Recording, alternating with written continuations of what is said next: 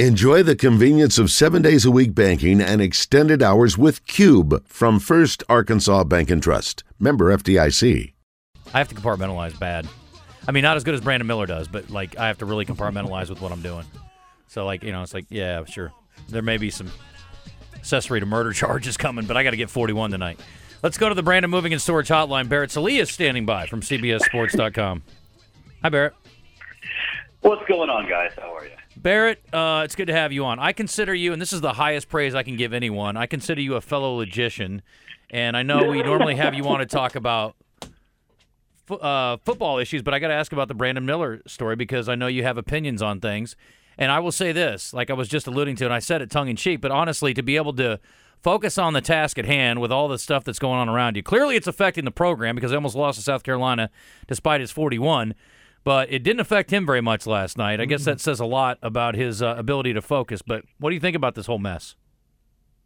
Yeah, it didn't it didn't bother him. It seems like. Look, I I'm not a, a, a lawyer. Uh, I have been a fake lawyer at times, uh, evicting somebody from a rental property, and also a small claims court case. So I do have no expertise in this whatsoever. Uh, but I think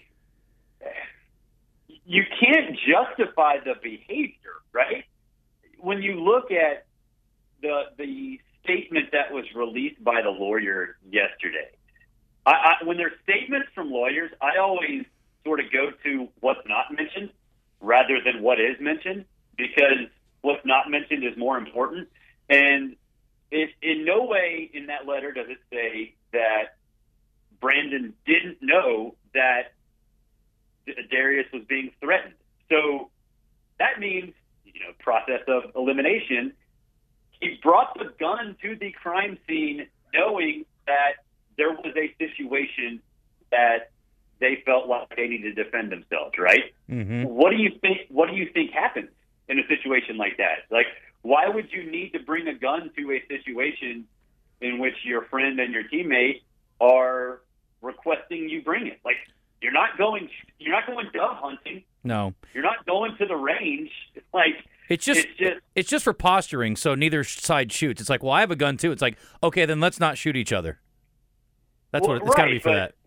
right. But I'm kidding. Like that's not. It's not innocent. Right? No, exactly. it isn't. So, No, you had to know I something mean- was going down. I mean, I just Yeah, I just how is that not a violation of team rules?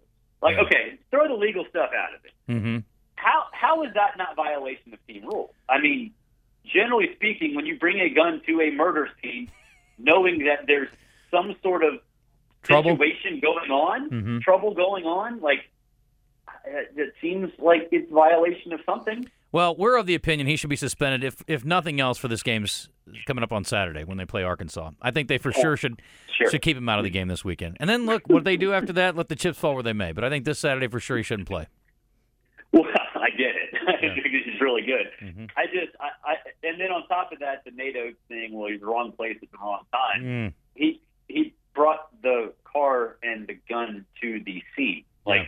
how was he in the wrong place at the wrong time? If he, Yeah. I mean, if you're if, if you're miles participating, yeah, he's, if miles to the shooter, he's at the right place at the right time actually because you needed the you needed the backup apparently.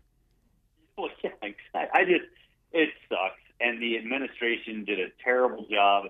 I I don't understand. Like, if you know this has gone on for for a month, like if you knew the specifics of the situation for a month, like you you have to know it's going to come back to you and it's going to shed you in a negative light. Correct? Like I just I I, I always say that every corporation, every athletic department, every team, every every everything needs to have a vice president of common sense. We have And a that person's job should be nothing. They should sit there, not say a word until it's time to say a word. Mm-hmm. I agree. Uh, again, more logicians in the world use logic instead of emotion. It's good for good for decision making. Um, let me ask you about. We haven't talked to you, I don't think, since Michael Norvell signed his deal. And we have a Florida State grad in the studio, so be kind if you didn't like it. what did you think of them locking him up a little longer term? I, I'm fine with it. Yeah, he's uh, he, he had ten win season. That's market value. What he got. Um, it's good for recruiting. It shows that they're very happy with um, with the direction of the program, and they should be. So, uh, look, I think these astronomical values and these long term extensions or, or adding years onto a contract, whatever, I think folks freak out when they see the number, when they see the value, and then like look at where they sort of lit, uh, rest in terms of the coaching hierarchy. It, it's about right where Mike Norvell should be. So uh, I think he's done a good job. I think he inherited like going to Florida State in the situation when he did with a broken program for like five years on top of the COVID stuff. I mean, it's, it's almost impossible to be successful right away. I think what you saw last year is more indicative of what he will be moving forward. Yeah, we were a little nervous for him for a while. Remember the situation he walked Yeah. in, and then there was the uh, right when he got there, there was some uh, what was it? Kind of almost like a revolt inside the team. You had players that were upset with him and some of the things he said. It was it wasn't looking good for him. And now you, you fast forward a couple of years, he's got it going. It's a little bit of a surprise, or at least for me. The players not being happy at the revolt that was happening, I think, says more about the state of the program before he got there and what the expectations of those players used to be rather than what they are now and, and Norvell as a coach. Uh, let's see here. The let's see. Did Florida hire an Alabama guy? What happened there? There was some movement there with coordinators here in the offseason. Florida hired uh, Armstrong, who was the Alabama linebackers coach for a minute, and now he's the defensive coordinator, which uh, he's one of the youngest in the country. And then now they lost Keary Colbert, who was their wide receivers coach, who I think all of us, since we're old dudes, remember him from his days at USC as a player. Um, Keary Colbert is now going from Florida to the Denver Broncos, and uh, Keary was, uh, I think, a highly thought of recruiter and an up and coming position coach that I mean didn't have a whole lot to work with last year from the receivers perspective. Alabama, what what about the the move for the OC? Have we talked to you about the new OC at Alabama? I don't believe we have. Have we? No, that was no. We no, talked to someone No, else. we we talked to Felder Yeah. about Yeah, it. that's right. Uh, yes, Fel- Fel- sure Felder was not that excited about it. How do you feel about it? Well, I am excited about it. I, Tommy Rees has done a good job. Uh, he, he's more balanced. Alabama, like last year, they were fourth in the country in yards per attempt on the ground, but like 111th in rushing attempts. Like they've been reliant too much on the home run on the ground, and Tommy Rees doesn't do that. Tommy Rees pounds the rock, and then he takes the top off the defense, and that's that's what Alabama should be. He's not pro style. You know, he's he's what Alabama was when Tua was there, and slowly but surely, since Tua and then Mac Jones and then now with Bryce Young, it became a system that was way more reliant on the quarterback. And look, I get it to an extent. You've got great quarterbacks, you might as well use them, but you have great running backs too. And I think the running backs' inability to to do what they needed to do on a consistent basis sort of forced Alabama further into the wrong direction. And then now more balance, I think, is going to work wonders. And with the situation at Alabama their quarterback right now, I mean, it, it could be more of a running quarterback more than a he's he seems more athletic and a fast quarterback than a really good thrower. Is that going to fit in this system? Well, you know, I think it it could definitely work. I'm wondering if Ty Simpson um, will get to, will will get a chance as well, or if they look in the transfer portal when the window opens up again in May. Uh, but if it's Jalen Milroe, I think Tommy Yeah. Rees is certainly capable of making it work with him. Uh, I'm I'm interested to see what happens though with Ty Simpson uh, because he's highly thought of as well. If if Nick and Tommy Rees decide to go for another quarterback in the portal, because there certainly will be some after spring practices. All right, Barrett. Thank you for the time, my friend. Appreciate it. Next time you're on, we're talking uh, baseball. So get ready with your Braves report. I'm, I'm in it. I have baseball takes always, especially Braves. And you have season tickets, right? I do have season tickets, and I'm excited about it. We just renewed them, or wait, I just made a payment like two days ago. Did the So, do the uh, kids like going to go. Braves games?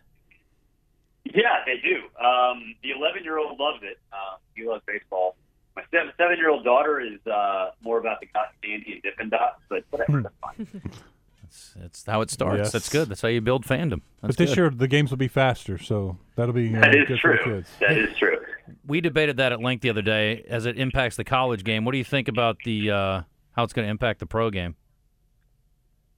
I'm interested to see what happens with the two throw over to first base limit Mhm. because after two, don't you just like first movements go? Like, wouldn't wouldn't there be stolen bases on almost every play? Well, they I mean, I guess you can still step off, but Well, still. They said that you can throw over there again, but you have to get him, otherwise it's a balk. So Well, yeah, I guess you just got to hope that the guy gets cocky after the first two, and then go, "Well, I can pretty much do what I want now." And you, I'm sure some guys will make some mistakes.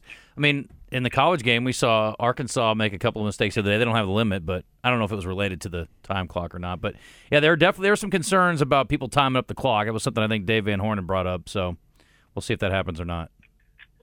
It'll. I mean, look, after after three weeks, four weeks, we'll be it won't be a big deal at all. Well, what, yeah, and what got me was, you know, we read a report yesterday. I think it was an ESPN story, or maybe it was CBSSports.com. That's what I meant to say. uh, it was about uh, a minor leaguer who was moving up in the Orioles uh, organization, and then we we talked about his take, and he liked it. And then we had Hagen Smith on from Arkansas. He likes the clock. He likes to kind of move things along. But they said in the in the minor league when it was test cased. It was like 25, 25 minutes, taken off a game, and I mean I don't know anybody's going to complain about that. I love baseball, but if I can do it in 225 versus three, I'd be okay with that. Well, yeah, and the pitch clock. I remember seeing a report after last season where, um, after after a couple weeks, like a lot of these players liked it better. You know, a lot of these pitchers like literally enjoyed it much better. Mm-hmm. Well, we'll see. All right, we'll talk to you in a couple weeks, buddy. Thank you.